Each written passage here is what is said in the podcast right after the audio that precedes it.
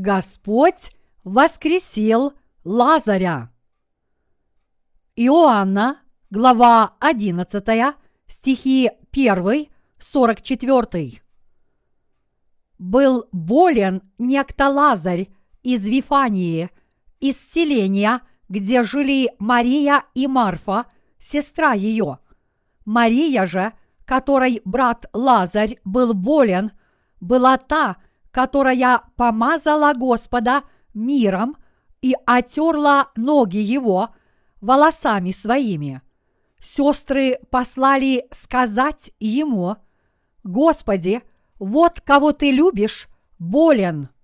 Иисус, услышав то, сказал, «Эта болезнь не к смерти, но к славе Божией, да прославится через нее Сын Божий». Иисус же любил Марфу и сестру ее и Лазаря. Когда же услышал, что он болен, то пробыл два дня на том месте, где находился. После этого сказал ученикам, «Пойдем опять в Иудею». Ученики сказали ему, «Равви, давно ли иудеи искали побить тебя камнями?» И ты опять идешь туда? Иисус отвечал, не двенадцать ли часов во дне? Кто ходит днем, тот не спотыкается, потому что видит свет мира сего, а кто ходит ночью, спотыкается, потому что нет света с ним. Сказав это, говорит им потом, Лазарь, друг наш, уснул – но я иду разбудить его. Ученики его сказали, Господи, если уснул, то выздоровеет. Иисус говорил о смерти его, а они думали, что он говорит о сне обыкновенном. Тогда Иисус сказал им прямо, «Лазарь умер, и радуюсь за вас, что меня не было там, дабы вы уверовали, но пойдем к нему». Тогда Фома, иначе называемый близнец, сказал ученикам, «Пойдем, и мы умрем с ним».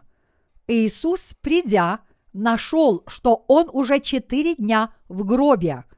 Вифания же была близ Иерусалима, стадиях в пятнадцати, и многие из иудеев пришли к Марфе и Марии утешать их в печали о брате их. Марфа, услышав, что идет Иисус, пошла навстречу ему. Мария же сидела дома. Тогда Марфа сказала Иисусу, «Господи, если бы ты был здесь, не умер бы брат мой, но и теперь знаю, что чего ты попросишь у Бога, даст тебе Бог». Иисус говорит ей, «Воскреснет брат твой». Марфа сказала ему, «Знаю, что воскреснет воскресенье в последний день». Иисус сказал ей, «Я есть воскресение и жизнь. Верующий в Меня, если и умрет, оживет. И всякий, живущий и верующий в Меня, не умрет вовек. Веришь ли сему?» Она говорит ему – так, Господи, я верую, что Ты Христос, Сын Божий, грядущий в мир. Сказав это, пошла и позвала тайно Марию, сестру свою, говоря, «Учитель здесь и зовет тебя».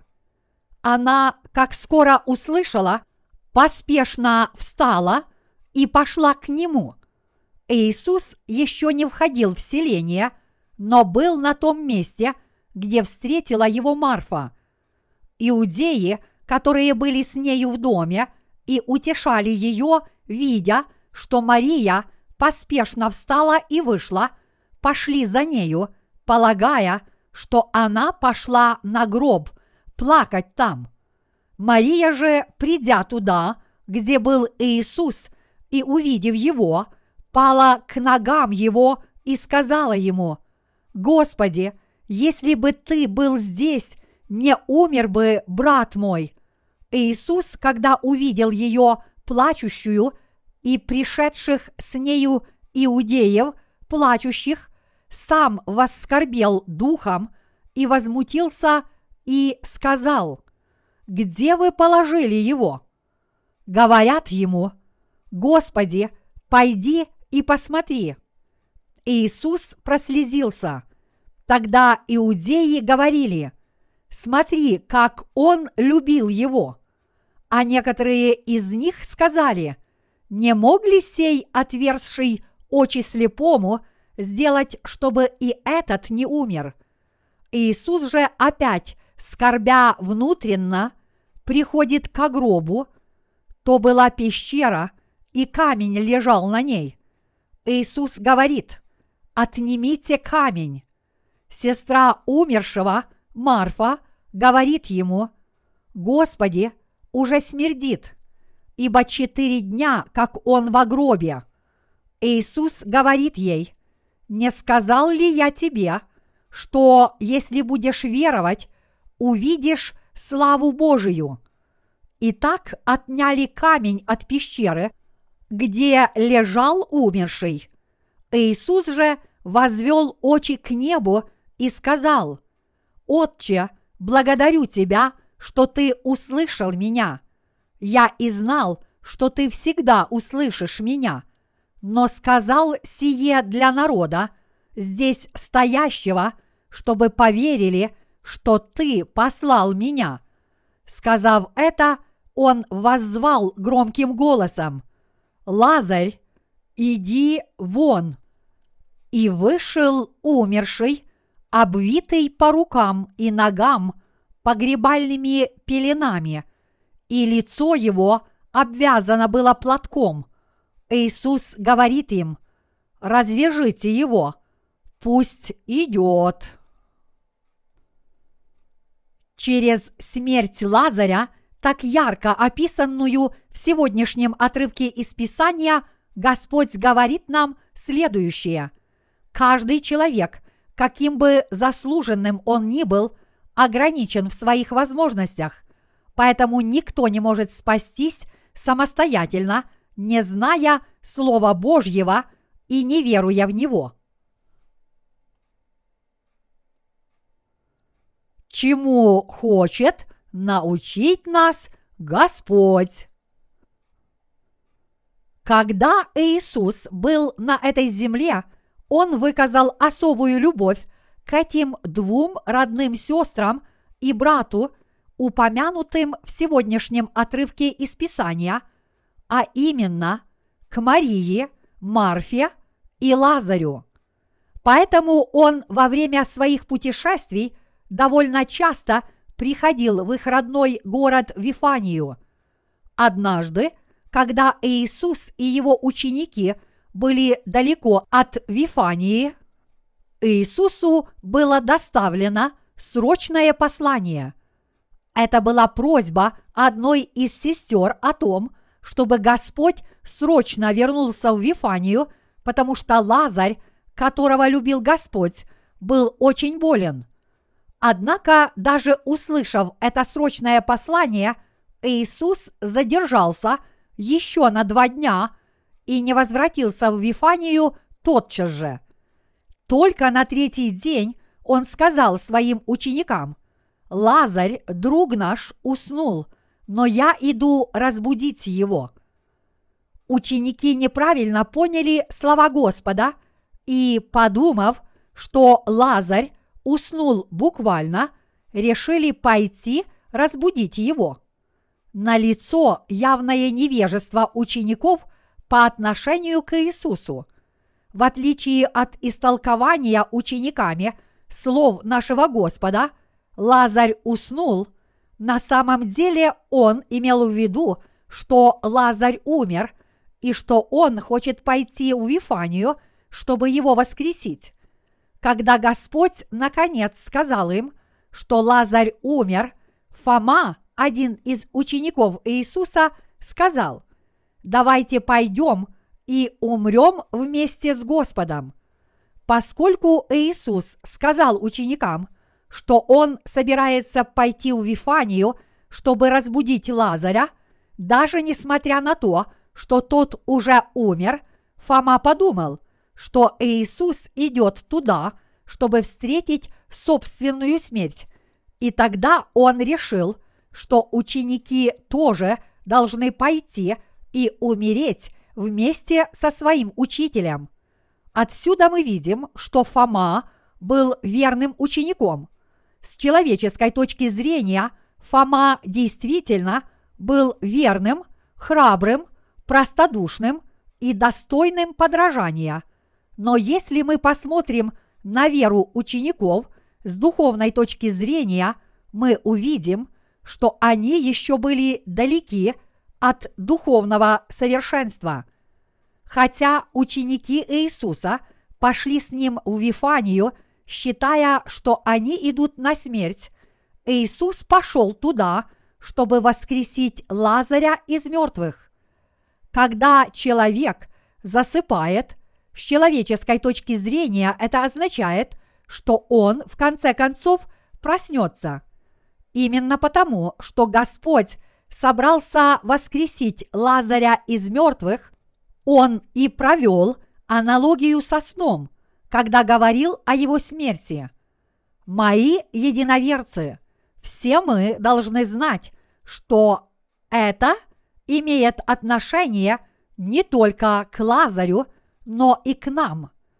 Подобно Лазарю, мы с вами и все остальные люди не перестанем существовать после смерти, но Господь воскресит нас из мертвых. Это потому, что однажды Господь вернется, чтобы полностью воскресить нас из мертвых. Отрывок, в котором Иисус описал смерть как сон, содержит в себе глубокий смысл и подразумевает воскресение. Когда Иисус пришел в Вифанию вместе с учениками, к нему прибежала Марфа, сестра Лазаря, и пала к его ногам. Она сказала Господу, «Если бы ты был здесь, не умер бы брат мой, но и теперь знаю, что чего ты попросишь у Бога, даст тебе Бог». Тогда Иисус сказал ей, «Воскреснет брат твой». На что Марфа ответила, «Знаю, что воскреснет в воскресенье в последний день». Через смерть Лазаря Иисус хотел дать понять, что Он есть Господь воскресения.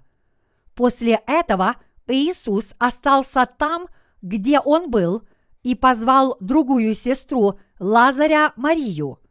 Услышав, что ее ищет Господь, Мария быстро прибежала к Господу и сказала ему, «Господи, если бы ты был здесь, не умер бы брат мой» мы можем понять, что было у Марии на сердце, когда она плакала у ног Господа, возможно, испытывая смешанные чувства, в том числе и обиду на Господа за то, что Он явился слишком поздно. Она сказала это, потому что явно верила в то, что Господь мог бы спасти Лазаря плакали все жители той деревни, и не только Марфа и Мария, но и все иудеи, которые пришли выразить свое соболезнование.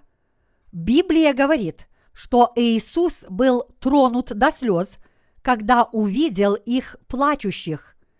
В Библии упоминается не менее трех случаев, когда наш Господь плакал живя на этой земле.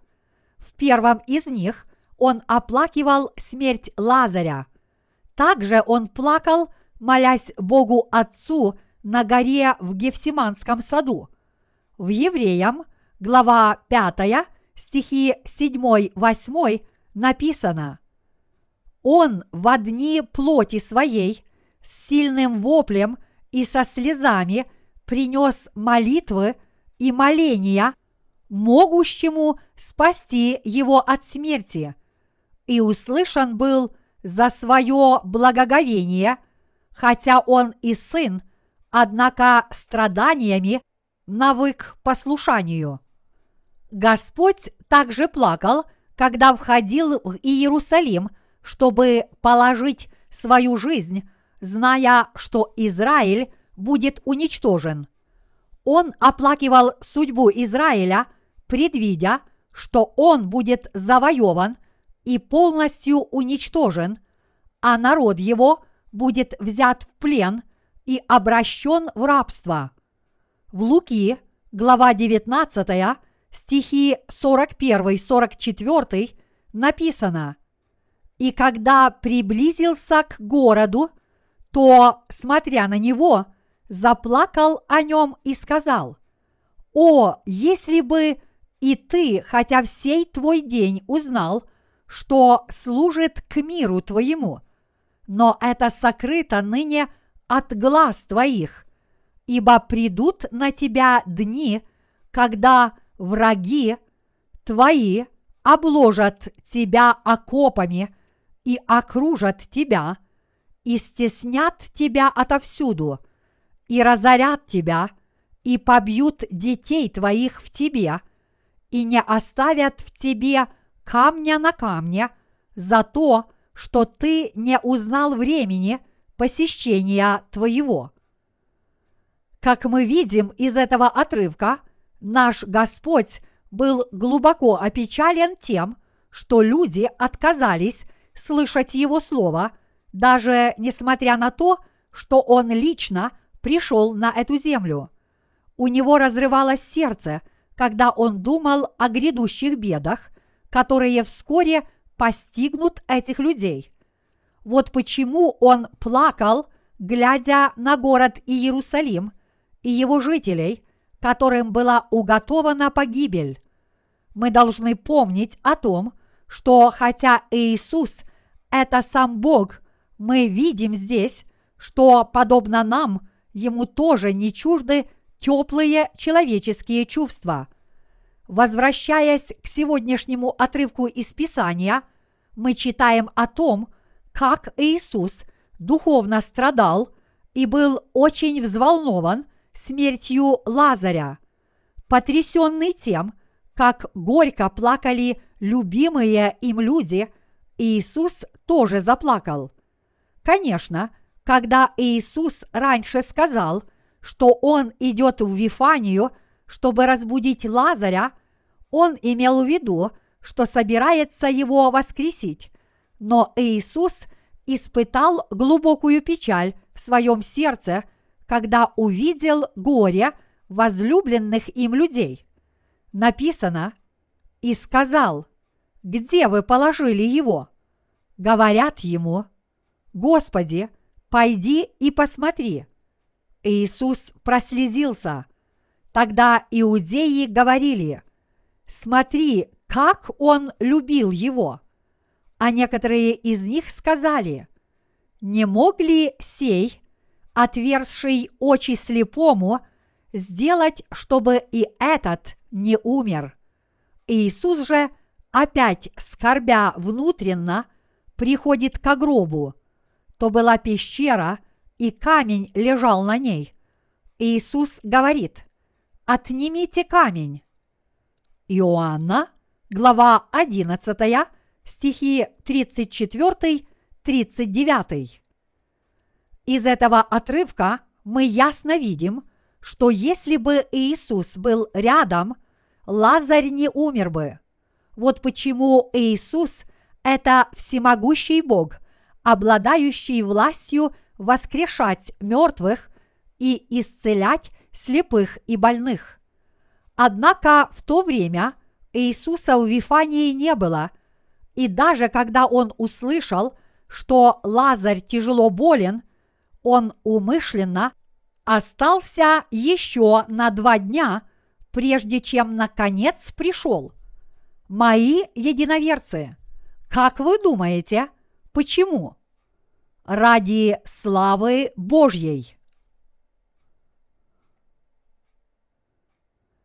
Имеет ли силу Слово Господа?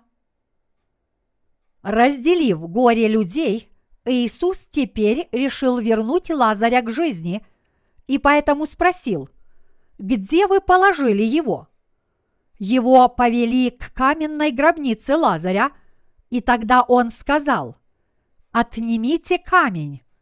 Марфа, сестра Лазаря, сказала ему, «Господи, уже смердит, ибо четыре дня, как он в гробе». Присутствующие там люди думали, уже стоит неприятный запах, потому что Лазарь умер четыре дня назад. И каким бы могущественным ни был Господь, он ничего не сможет сделать. В этом и кроется причина того, почему наш Господь отложил путешествие в Вифанию на два дня после того, как услышал, что Лазарь очень болен. Именно здесь мы можем получить ответ на недоуменный вопрос о том, почему Иисус не пришел, когда Лазарь был еще жив. Господь явно намеревался показать нам славу Божью через это невероятное событие.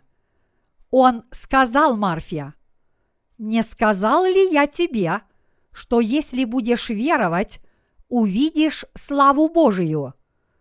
Затем Иисус помолился Богу Отцу, а потом сказал громким голосом, «Лазарь, иди вон!» Тогда Лазарь, который прежде был мертв, вышел из могилы, обвитый по рукам и ногам льняными полотнами. Мои единоверцы, здесь мы должны тщательно исследовать, что хочет сказать нам Господь. Наш Господь говорит нам, что люди по своей природе не способны решить проблему грехов самостоятельно. Иными словами, никто не может самостоятельно спастись от греха, каким бы добродетельным и порядочным он ни был. Это потому, что в отличие от Бога люди несовершенны, а возможности их ограничены – Поэтому Библия говорит, нет другого имени под небом, данного человеком, которым надлежало бы нам спастись. Деяния, глава 4, стих 12. Нет иного имени, кроме Иисуса Христа, которое может принести человечеству истинное спасение – вот что говорит нам Библия. Что касается нас с вами, собравшихся здесь сегодня, мы с вами спаслись от всех своих грехов нашей верой в дарованное Богом Евангелие воды и духа. Однако, несмотря на это, многие люди по-прежнему пытаются решить проблему своих грехов – собственными силами. Многие христиане надеются, что когда пройдет достаточно времени с тех пор, как они уверовали в Иисуса, их характер каким-то образом изменится, и они уже не будут так много грешить. Но мы должны помнить, что человек не может ожидать от себя ничего хорошего. Мы надеемся только на всемогущего Иисуса Христа, который пришел с Евангелием воды и духа. Несмотря на то, что мы получили полное прощение грехов и хорошо знаем правду Божью, наша плоть по-прежнему остается плотью, а дух – духом. Только от того, что мы верим в Иисуса многие годы, неужели наш характер – настолько изменится, что если кто-то ударит нас по левой щеке, мы сможем подставить ему правую и попросить его ударить еще раз? Конечно, нет. Поэтому мы всегда должны уповать на правду Господню и полагаться на нее до того дня, когда наша плоть прекратит свое существование. Только так мы сможем жить верой до конца этого мира. Вот почему мы обязательно должны и впредь полагаться на правду Господню. С помощью собственной человеческой праведности мы никогда не сможем ни спастись от грехов, ни усовершенствовать себя. Как бы долго мы ни жили верой во Христа, мы должны и далее уповать и надеяться на правду Божью, и мы должны хранить свои сердца от греха, веруя в Евангелие воды и духа.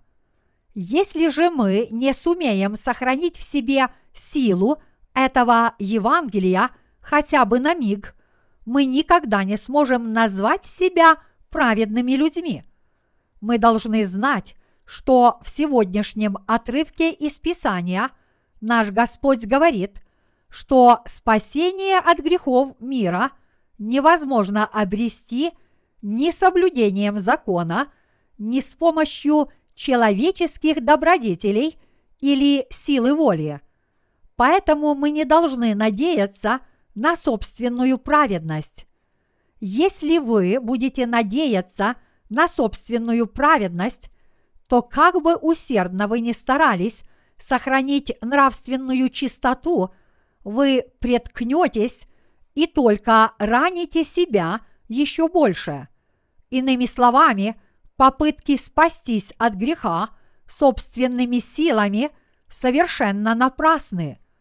Мы глубоко заблуждаемся, когда думаем, я спасся верой в правду Господню, и поэтому разве я не стану жить лучше, если только постараюсь умножить свои добродетели своими делами? Хотя вы действительно надеетесь на правду Господню, я иногда вижу, что некоторые из вас не полагаются на нее на все сто процентов. Это потому, что у вас все еще есть остатки вашей плотской праведности. Это потому, что вы полагаетесь на правду Божью только до той степени, когда она начинает подрывать вашу собственную праведность, и вы все еще хотите жить по-своему. Это совершенно ошибочная плотская идея. Если мы полагаемся на правду Господню на все сто процентов, недостаточно это делать лишь до некоторой степени. Это значит, что мы должны и впредь пребывать в вере правду Господню. Если вы проживете хотя бы час, забыв о правде Господней, вы впадете в плотские помыслы и закончите свою жизнь, сожалея о многом. О подобной жизни нельзя сказать, что такая жизнь подобает праведному человеку.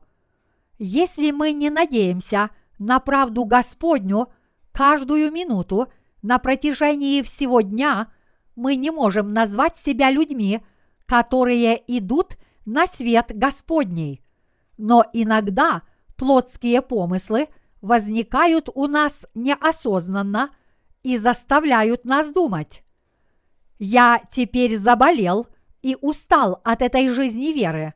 Все это время я был добрым христианином, и поэтому я считаю, что теперь я могу перестать жить верой.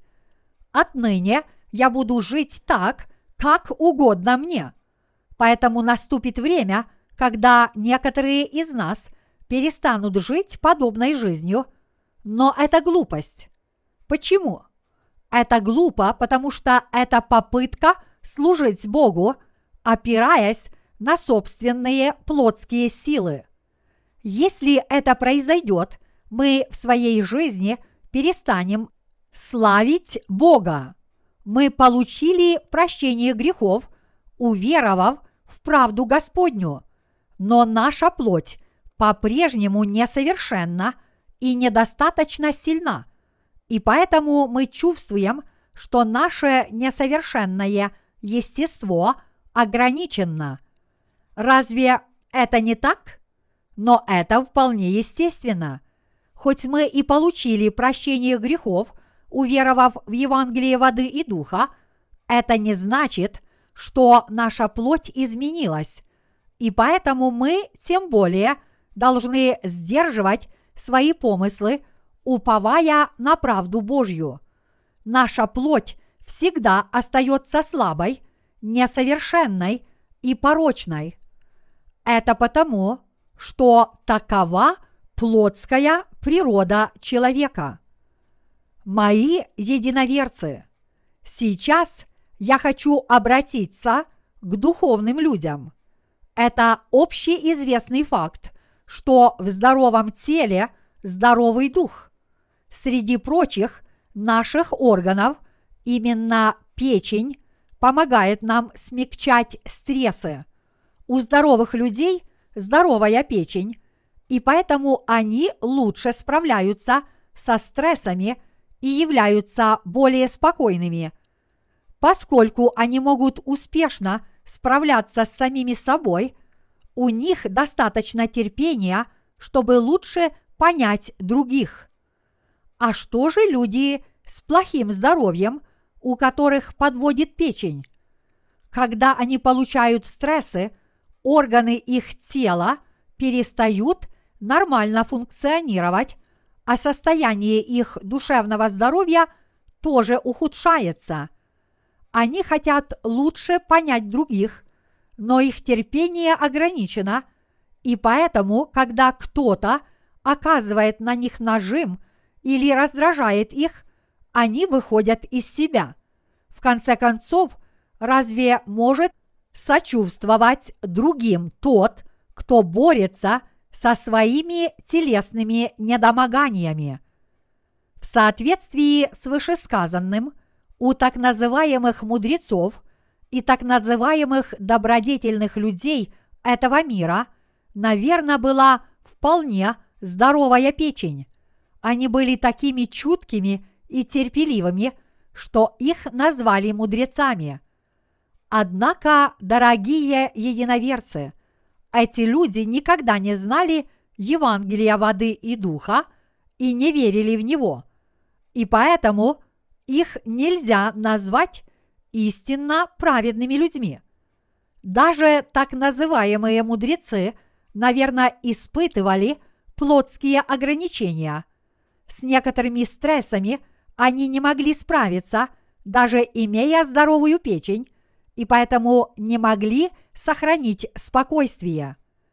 Таковы все люди, мудрецы этого мира ничем не отличаются от нас с вами. Наша плоть несовершенна. Мы ничто, если мы не полагаемся на правду Господа. Если мы не уповаем на Его правду ни на миг, мы не можем не назвать себя праведными людьми перед Богом, не предстать перед Ним. Поэтому мы всегда должны верить в Евангелие воды и духа и полагаться на него все время. Если мы познаем самих себя и признаем правду Бога перед Его лицом, мы останемся праведниками навсегда.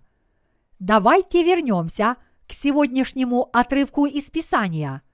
Лазаря положили покоиться в пещере, вытесанной в скале, а затем заложили и плотно закрыли вход в нее большим камнем. Такой был обычай израильтян – вытесывать пещеру в скале, чтобы похоронить в ней своих покойников и плотно закрывать вход камнем – Благодаря этому мертвое тело было защищено от скверных животных и проходило естественный процесс разложения внутри пещеры.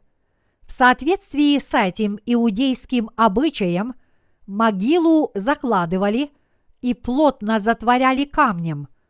Когда люди сдвинули этот камень по повелению Господа, он сказал громким голосом – Лазарь, иди вон! что произошло после этого? Умерший Лазарь встал и вышел из могилы, обвитый льняными полотнами. Господь ясно сказал людям, что они увидят славу Божью, если в Него уверуют. И в тот миг они действительно ее увидели. Лазарь воскрес из мертвых во славу Божью. В последний день Господь воскресит наши мертвые тела подобным же образом. И мы знаем, что если кто-либо сейчас уверует в Слово Иисуса Христа, Бог Отец воскресит его душу и тело и облечет его в свою славу. Я благодарю за это Бога от всей души. Формальная вера, которая не сосредоточена на Боге, не может быть истинной.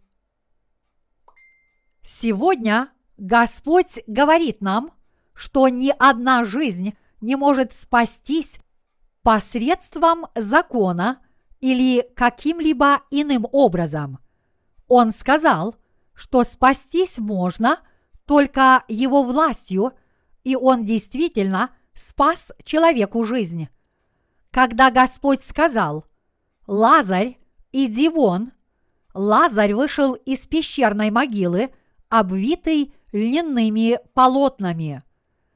Мои единоверцы, и я в том числе, мы получили спасение от греха благодаря правде Господней, только так и не иначе.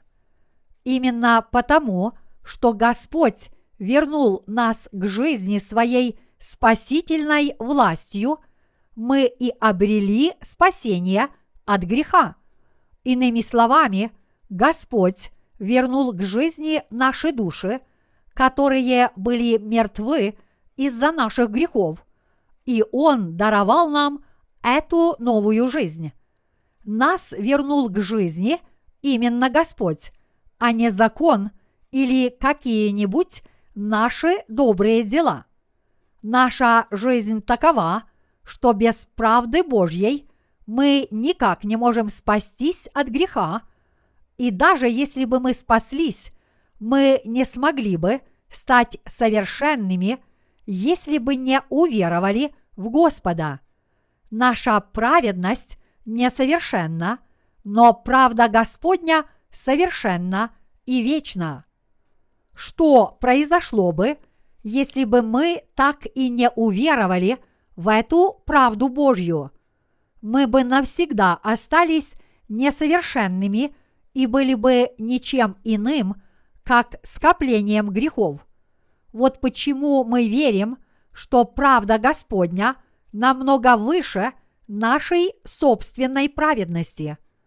Мы должны уповать на правду Господню каждый день, каждый час, каждую минуту и каждую секунду. Мы теперь живем перед Богом, став совершенными и получив новую жизнь по в правду Господню. Мы с вами являемся людьми, которые верят в Евангелие воды и духа. Будучи обычными людьми, мы часто замечаем, что мы связаны своими собственными слабостями. Даже несмотря на то, что мы получили прощение грехов через Евангелие воды и духа, мы все еще склонны связывать себя своими помыслами. Это подобно тому, как тело Лазаря было туго обвито льняными полотнами. Когда Лазарь умер, его обвили пеленами по рукам и ногам.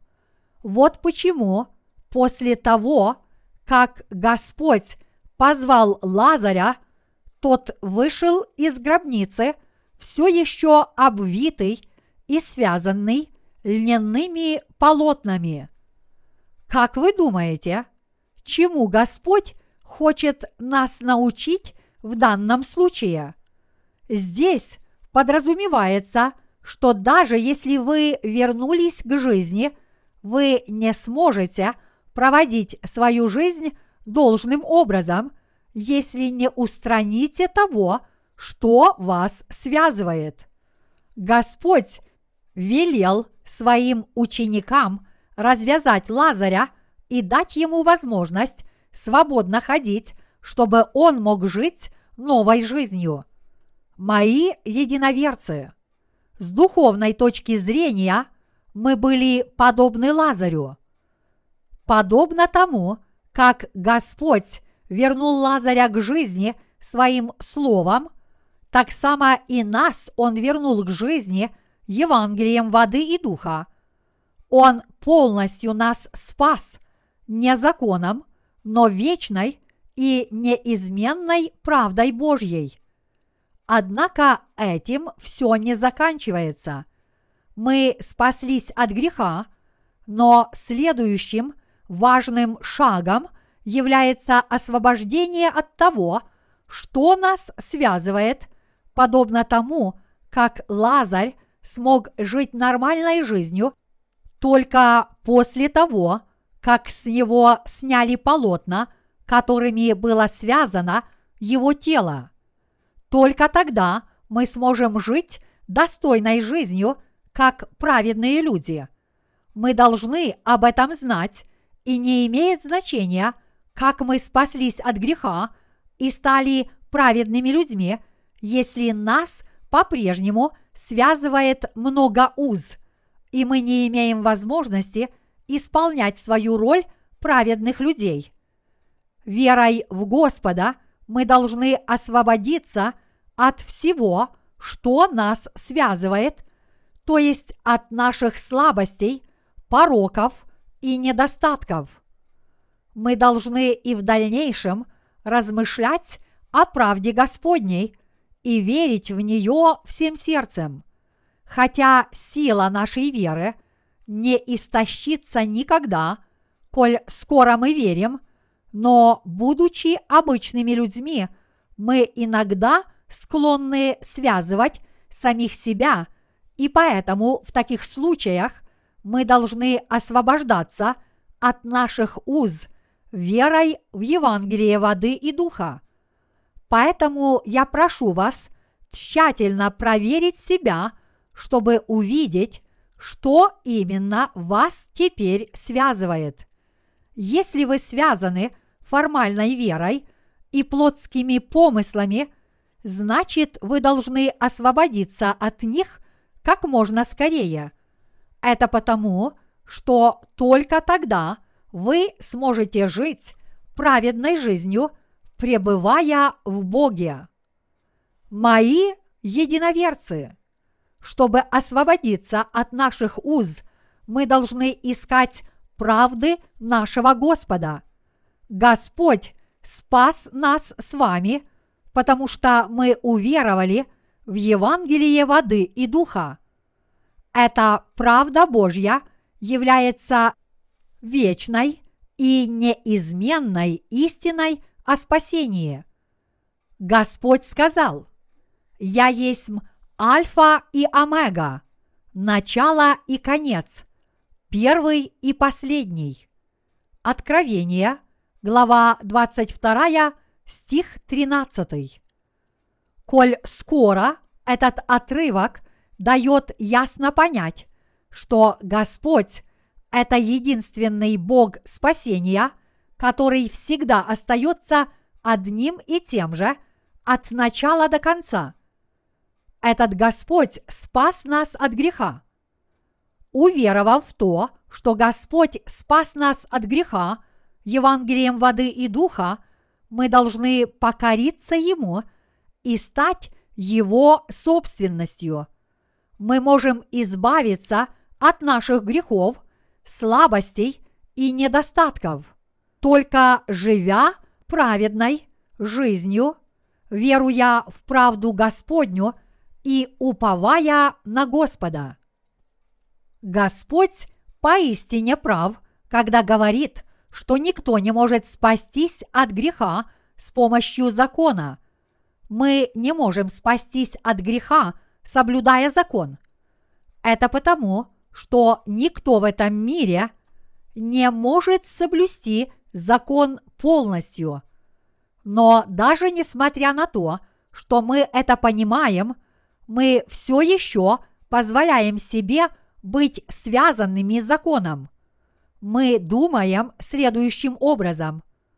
Как мне жить верой, если я не могу соблюсти даже этой малейшей заповеди?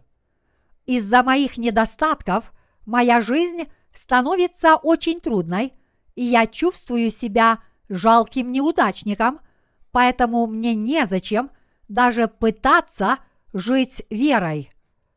Мои единоверцы, всякий раз, когда у вас возникают подобные мысли, я прошу вас помнить о том, что Господь сказал в сегодняшнем чтении из священного писания. Отнимите камень. Этот камень означает нашу прежнюю веру.